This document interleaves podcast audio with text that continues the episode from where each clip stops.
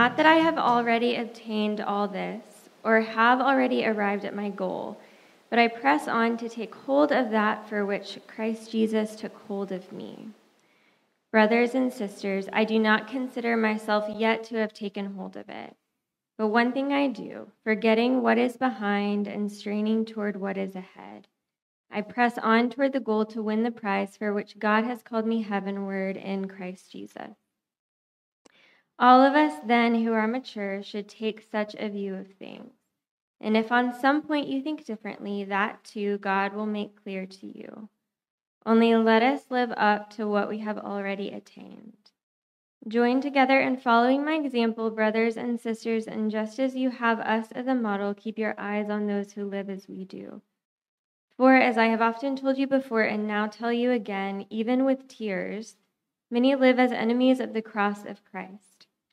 Their destiny is destruction, their God is their stomach, and their glory is in their shame.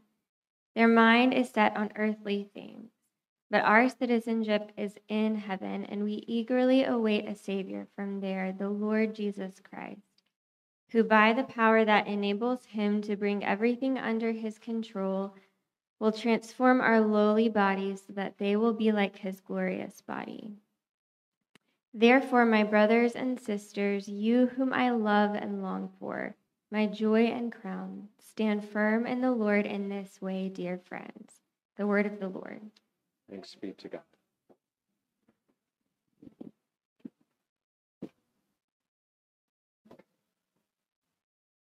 I hope you all will forgive me if I stand up. Though it's nice to know it's there.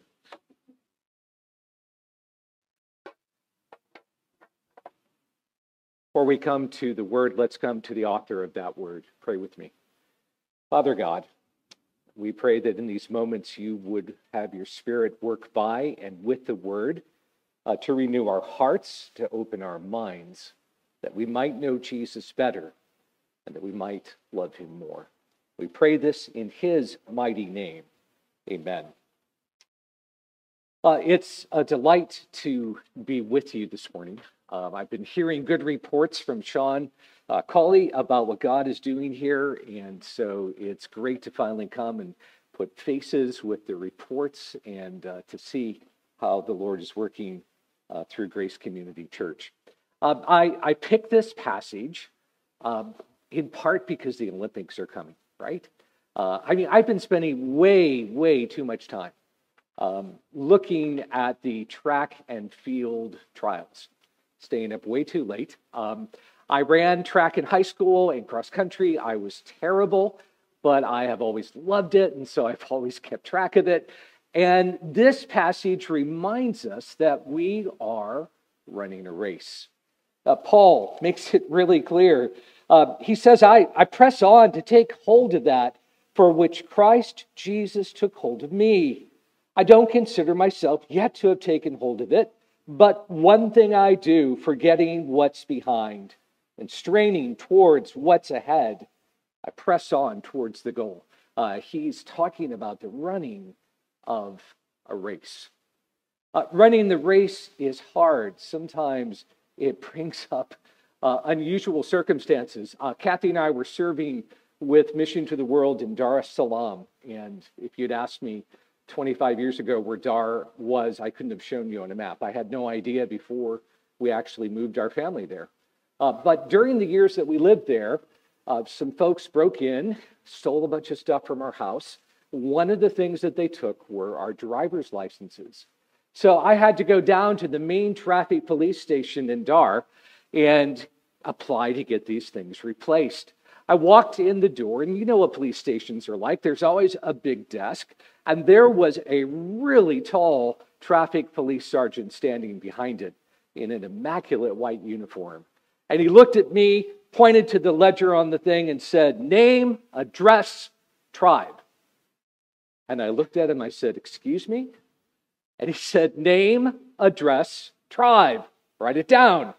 And I said, um, Sergeant, I'm sorry. I'm an American. We don't have tribes. And he said, Nonsense, son. You just don't know who your people are. Right? I've been thinking about that ever since.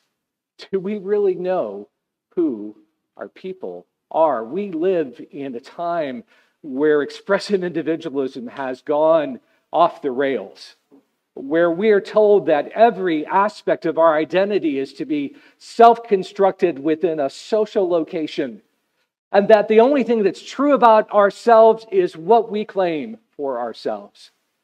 And for some of us, that's been rooted in our economic stability or our political identity or in a host of other things that we cling to to give us meaning. The Apostle Paul would say here in Philippians 3 hang on just a minute. If you want to know who your people are, you need to remember that you are those whom Jesus Christ has taken a hold of as his bride. You are the ones in the grip of his grace. And so you need to focus on pressing on and running the race together and standing firm till you see his face. Uh, Paul begins in verse 12 with this idea of pressing on. Uh, the context for it, of course, is immediately preceding. Verse 7 Whatever was to my profit, I now consider loss for the sake of Christ. What's more, I consider everything a loss compared to the surpassing greatness of knowing Christ Jesus my Lord, for whose sake I've lost all things. I consider them rubbish. He says, You know that PhD that I have in rabbinics uh, from Gamaliel University? Not going to trust in that. Um, my name, my stature within my people's community, my hometown, right? My home team, whatever it is, I now count it as loss. Paul says, I consider them rubbish that I may gain Christ and be found in him, not having a righteousness of my own that comes from the law, but that which is through faith in Christ. I want to know Christ and the power of his resurrection and the fellowship of sharing in his sufferings, becoming like him in his death. So somehow I might attain to the resurrection from the dead. Paul says, That's what I long for. Is that what you and I are longing for? That we want to know Christ. Uh, we want to experience the power of his resurrection in our lives, even if that means going through really hard loss in times of intense suffering. Paul says, That's what I long for. That's what I want. Then he goes on and says, But I, but I haven't gotten there yet. I haven't attained that. Um, I'm still pressing on to take hold of that for which Christ Jesus took hold of me. Uh, what I love about this is Paul doesn't say that his ability to run the race is going to be rooted in his strength alone. Rather, he says, I'm going to strive and reach forward to take hold of that for which Jesus has already taken hold of me. Last night, we had the kids. Um, David and Katie were having a movie night. And so Isla, who's four, and Samuel, who's a year and a half, came over. And um, I, I love being a grandfather. Can I just say that? I never had any idea how cool this was going to be. Um, but what I love best are the hugs, right? Last night, um, Samuel comes into my arms and he grips my neck with this kind of um, lock, right? Like he's just never going to let go. And I'm thinking, you have no idea, kid, how much I love you, how much I pray for you, how tightly I am holding you in my arms. And I'm never, ever going to let go of you.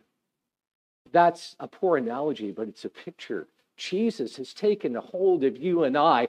Our ability to run the race, beloved, is not rooted solely in our strength or our energy, because honestly, there are days when we can barely get out of bed, right?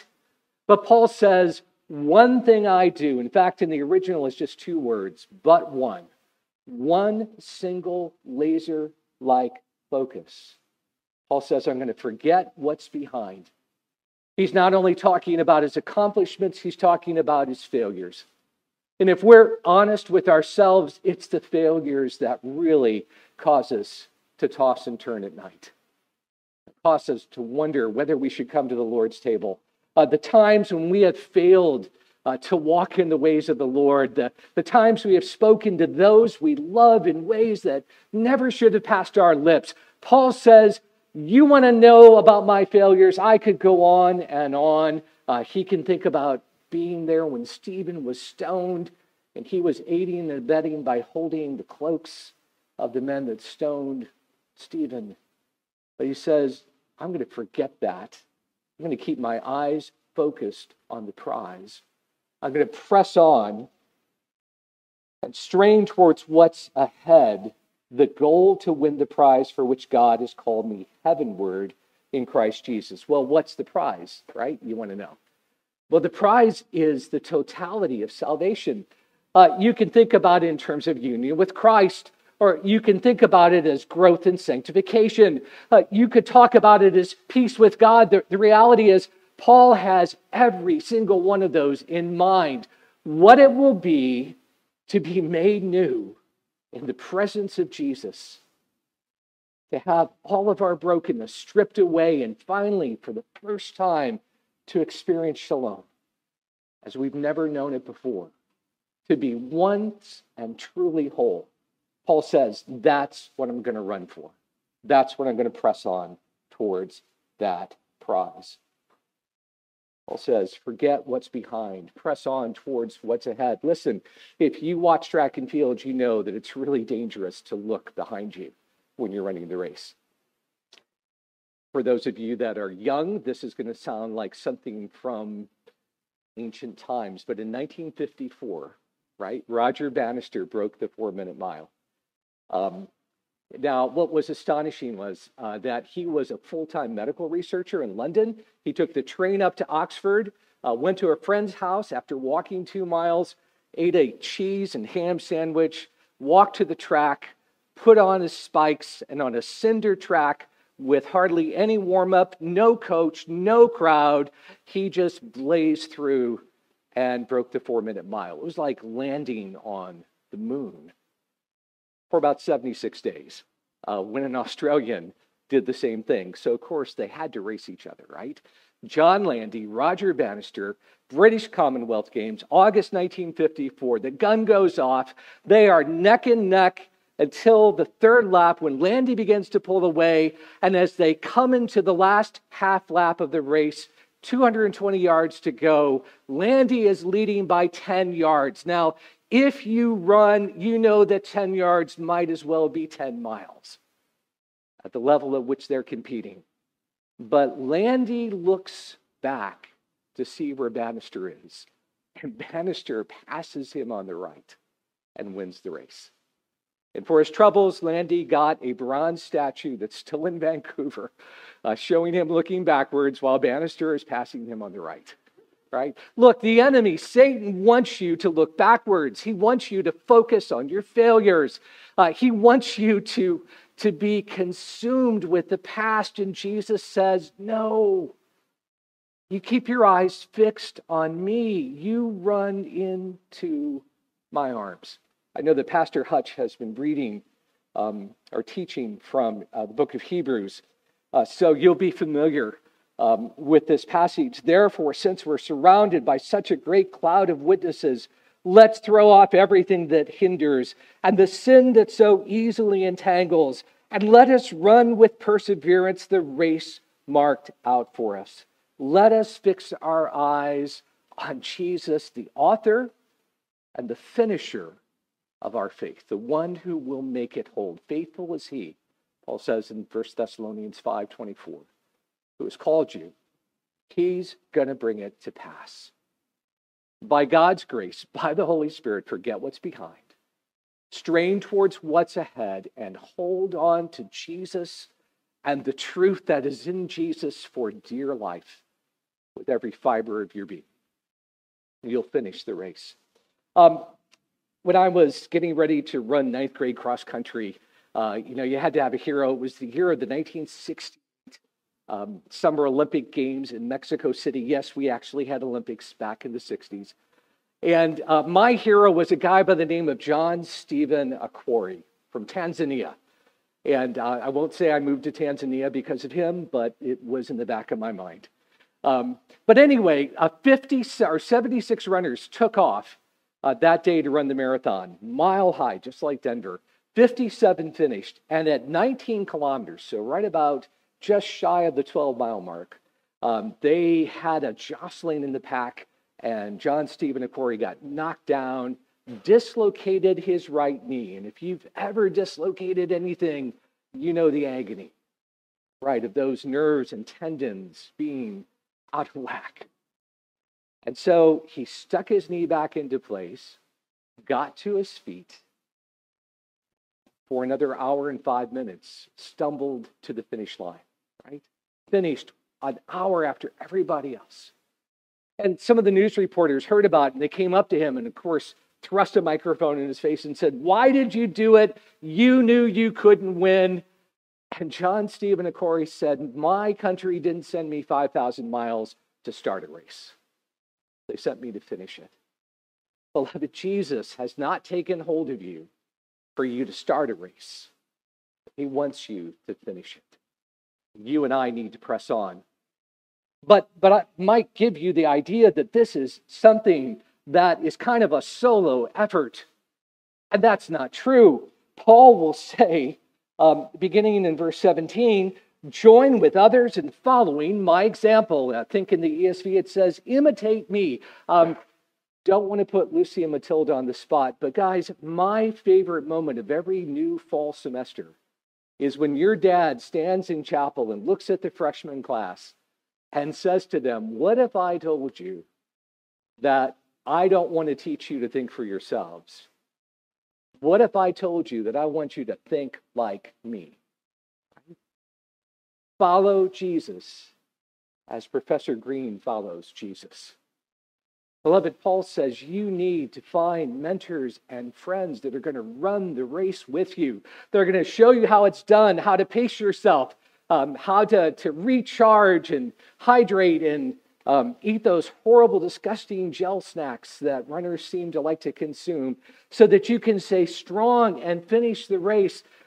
Beloved, you need to find mentors at whatever stage of life you are. And I'm just looking around the room, and I hate to call out anybody because I know I'll miss someone. But I mean, I've got Matt and Kelsey Basil back here. Uh, you want to know what it is to love Jesus? You need to hang out with them. Uh, you want to know what it is to be faithful in following Jesus? You need to, to learn uh, to walk with Corey Dupree. You want to know what it is to use every God given gift to its fullest potential for His glory? You want to play soccer for Coach Dubel, right? You want to learn how to follow Jesus by following those who are pressing on and following him. Paul says, Take note of those who live according to the pattern we gave you. And uh, if Hutch hasn't gotten there, he's going to get there soon. There's this wonderful passage in Hebrews uh, chapter 13 where he says, Remember your leaders who spoke the word of God to you. Consider the outcome of their way of life, imitate their faith. Jesus Christ is the same yesterday, today, and forever. Learn to run the race by following those who are following Jesus. Your friends matter, young people. You need to pick friends that love Jesus more than you do, that will spur you on. I'm not saying you can't have non Christian friends, but you need to make sure that you are influencing them more than they are influencing you. And Paul says there's a reason you need to be on your guard because there are enemies of the cross of Christ.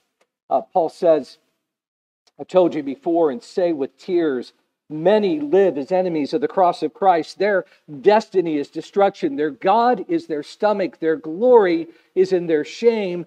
Their mind is on earthly things. What, what Paul is saying is these are men and women that are consumed by temporal, visceral appetites. Their mind is only on the present.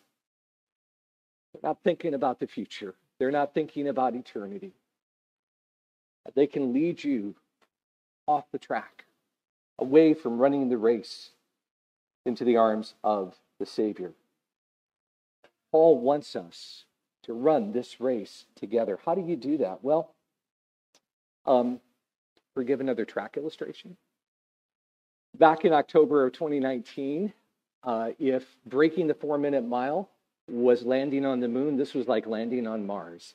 Uh, a Kenyan long distance runner, uh, world record holder in the marathon, Eliud Kipchoge, broke the two hour marathon mark by 20 seconds. That's absolutely amazing. Now, I, I know those of you that run are going to tell me it wasn't a sanctioned race. I know that. Um, so it didn't count. Yeah, it did count. It was amazing. But here's the thing he didn't run it alone.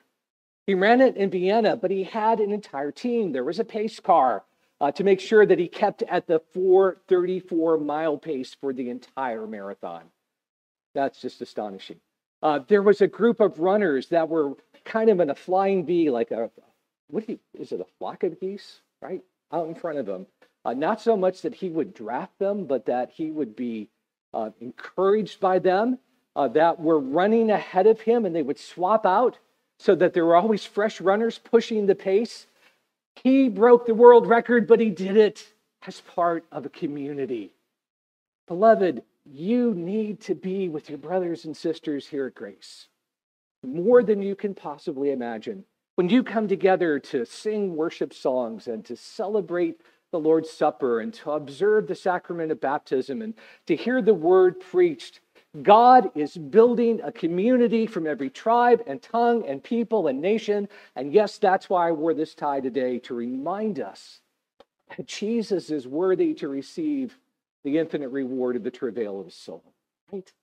And God's placed you strategically right here in Dade County, right on I 59, to bear witness to the truth that is Jesus. But you do that by running the race together. Finally, Paul says, you press on, you run together, you stand firm. Now, I know he's mixing his metaphors, uh, but he's an apostle, so we'll give him some slack on this. Our citizenship, our commonwealth is in heaven, and we eagerly await a Savior from there, the Lord Jesus Christ, who, by the power that enables him to bring everything under his control, will transform our lowly bodies so that they will be like his glorious body. Therefore, my brothers and sisters, you whom I love and long for, my joy, my crown, that's how you stand firm in the Lord, dear friends. Paul says, while you're running the race, you don't run it alone. You hang on to Jesus, you hang on to one another, and you stand firm in eager expectation. Uh, the ESV actually renders it, um, we will be transformed, that is, our bodies of humiliation. You have to get to be my age to know what that means, right? Um, great to be a grandfather, but boy, the next morning I can barely get out of bed because um, everything hurts. And often it's more than just our bodies that hurt, right? This has been a hard year. I know you're tired of preachers telling you that, but let's let's just be honest. My my daughter's a therapist, and she said we had been in fight or flight mode for the last year and a half, running from something we can't see. We've all endured loss of all kinds of things. Maybe it was loss of a job. Maybe it was loss of a loved one, a grandparent. Um, I lost a brother friend in the ministry that I was best friends with at seminary. Um, we have men and women in our community, and maybe not in this congregation, but it would be very rare if that's not true, that are battling autoimmune diseases.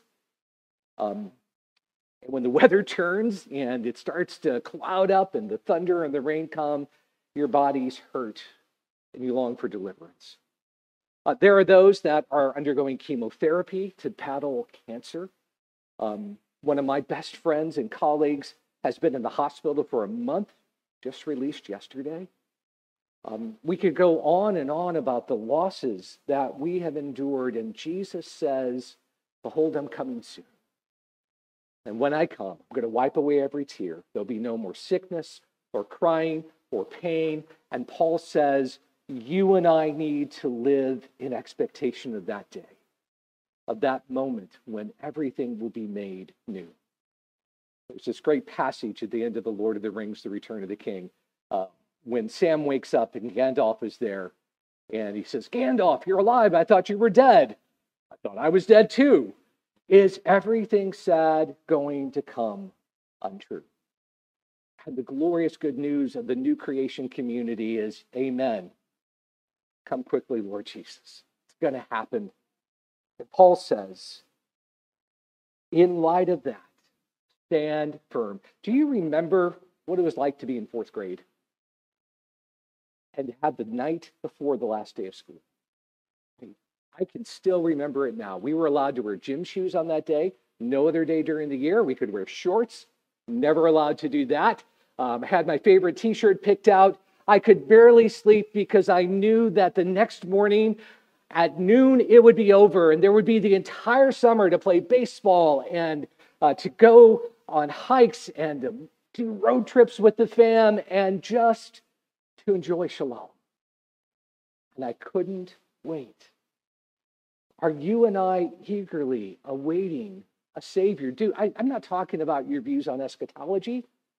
I told my presbytery when I was ordained that I was pre mill on Monday, Wednesday, Friday, and ah mill on Tuesday, Thursday, Saturday, and on Sunday I'm pan mill. Just going to wait and see what happens, right? I'm not talking about that. I'm talking about you wake up in the morning and say, Good morning, Holy Spirit. I don't know what you've got for me today, but let me live this as if it's the only day I'm going to have. Let me glorify you. Let me serve those I love. Let me use whatever gifts you've given me to the glory of the Father. I go into that day believing that the Holy Spirit is working powerfully within you and moving you inexorably towards that day when Jesus is going to come back and make everything. You need to be careful what books you read. When I was 18, I read a book called Endurance uh, by Alfred Lansing. Uh, it's the story of the worst explorer that ever lived. Uh, Ernest Shackleton was an abject failure. Every single expedition uh, he ever attempted ended in total failure. Uh, his last one was a real humdinger. He had um, gone with a group of folks on the Endurance. They were going to land on the Antarctic continent and sledge with dogs all the way across the British Trans-Antarctic expedition. The only problem was he never made it to land. November 1915, the Endurance gets stuck in the pack ice and it's crushed like a matchstick, right? And so they find themselves on the pack ice with three whaleboats that they attach sledges to, and they begin to hike for the next six months over the ice to try and get to land. Finally, getting to a tiny speck in the South Atlantic called Elephant Island. They turn two of the boats over, make a hut uh, for most of the crew to winter in, outfit the other one for a 720 mile voyage across the worst ocean. Southern Ocean. It just officially got its Southern Ocean status, uh, by the way, National Geographic, right? Um, but here's the thing they didn't have a modern GPS. Uh, they had a compass, but it was pretty useless at that latitude. They had a sextant, but they couldn't see the sky to, to see uh, the stars. So they, they only had the vaguest idea where they were. Uh, Shackleton and two other guys sailed 720 miles to South Georgia Island, the only other plot of land within any reasonable distance. But even there, he messed it up. He landed on the wrong side of the island. So they had to climb to 4,400 feet up glaciers in sea boots without mountaineering equipment and make a 34 mile technical traverse down the ridge, which wasn't repeated until the 1950s by an Italian mountaineering team. And finally, they stood above the whaling station that they were trying to get to. But they didn't have ropes, they didn't have crampons. The only way that Shackleton could see to get down was for them to sit on their backsides and slide. If there had been a crevasse, they would have been toast. But they slid all the way down 4,000 feet. Shackleton got up, dusted the snow off his back, walked into the whaling master's station office, and he said, My name is Shackleton. Can I have a boat? And then he passed out for 48 hours uh, from sheer exhaustion. When he came to, they gave him a meal, they gave him a boat. He tried three times to get his men. Two times the ice froze up and they weren't able to get in uh, to the bay where the men were stationed. The third time, there was a, a lead just big enough for the boat to get in. Uh, he went in, the men were standing on the shore. They quickly boarded. They got out of there like crazy. And it wasn't until the next day that Shackleton thought to ask his first officer, How on earth did you know I was coming yesterday? And Frank Wild said, Well, I didn't, but every morning after breakfast, I tell the men to roll up their sleeping bags and to get ready. The boss may come today. And we'd go out and stand on the shore and watch for your return. Beloved, if Ernest Shackleton could rescue his men, do you not think that our mighty Savior is going to rescue us? Do you think that all the promises which Paul says of God that are yes and amen in Jesus are not going to be fulfilled? Are we living in that expectation, eagerly awaiting the Savior? encouraging one another as we run the race together, laser like single focus. We're going to forget what lies behind. And if the enemy throws it up in your face, you tell him you don't know the half of it. But in the name of Jesus, get off the track. We've got a race to run. Faithful is he who has called you. He's going to bring it to pass. Let's pray. Father God,